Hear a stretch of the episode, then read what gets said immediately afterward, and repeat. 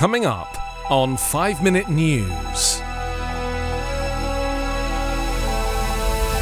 Akron police execute unarmed black man in barrage of gunfire. Three dead in shooting at Denmark Mall. And January 6 panel could make multiple criminal referrals of former president. It's Monday, July 4. I'm Anthony Davis.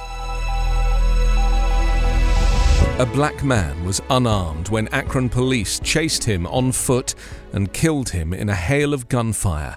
Akron police released a video of the shooting of Jayland Walker, a 25 year old who was killed on June 27th in a pursuit that had started with an attempted traffic stop. The mayor called the shooting heartbreaking while asking for patience from the community. It's not clear how many shots were fired by the eight officers involved, but Walker sustained more than 60 wounds.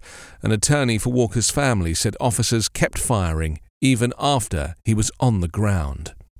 Officers attempted to stop Walker's car at about 12:30 a.m. for unspecified traffic and equipment violations, but less than a minute into the pursuit, a sound of a shot was heard from the car and a transportation department camera captured what appeared to be a muzzled flash coming from the vehicle. Walker ran from the car and police chased him for about 10 seconds before officers fired from multiple directions in a burst of shots that lasted 6 or 7 seconds.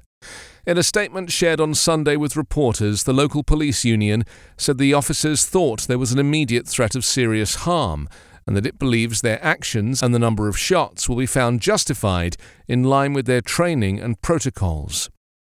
Police said more than 60 wounds were found on Walker's body, but further investigation is needed to determine exactly how many rounds the officers fired and how many times Walker was hit.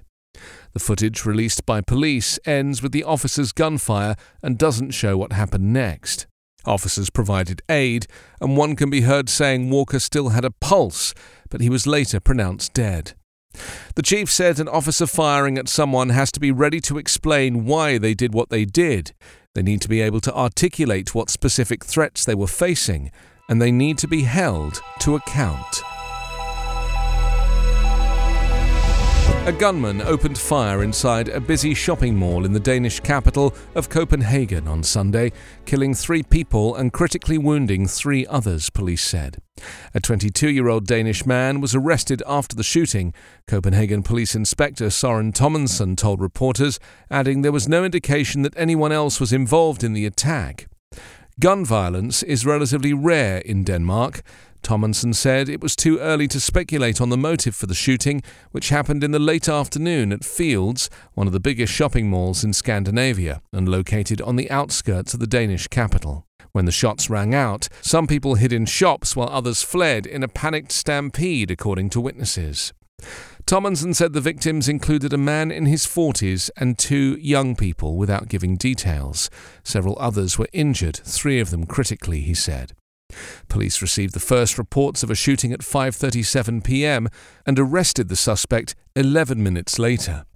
Thomassen described the suspect as an ethnic Dane, a phrase typically used to describe somebody who is white. Danish Prime Minister Mette Frederiksen said the Scandinavian country had been hit by a cruel attack.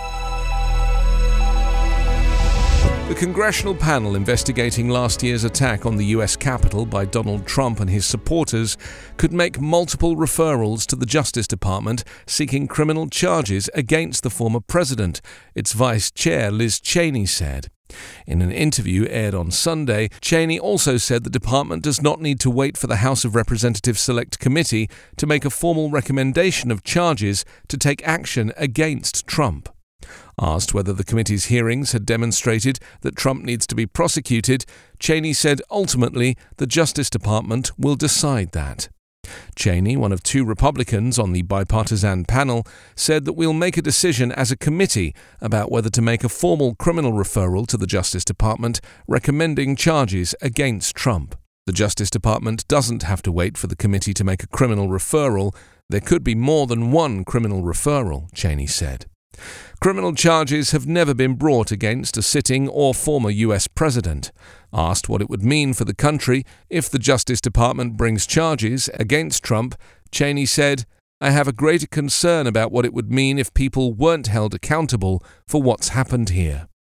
Donald Trump has not yet announced whether he will seek the presidency again in 2024, but it seems increasingly likely as a way to avoid prosecution. You can subscribe to 5 Minute News on YouTube with your preferred podcast app. Ask your smart speaker or enable 5 Minute News as your Amazon Alexa flash briefing skill. Subscribe, rate, and review online at 5minute.news. 5 Minute News is an evergreen podcast covering politics, inequality, health, and climate, delivering independent, unbiased, and essential world news daily.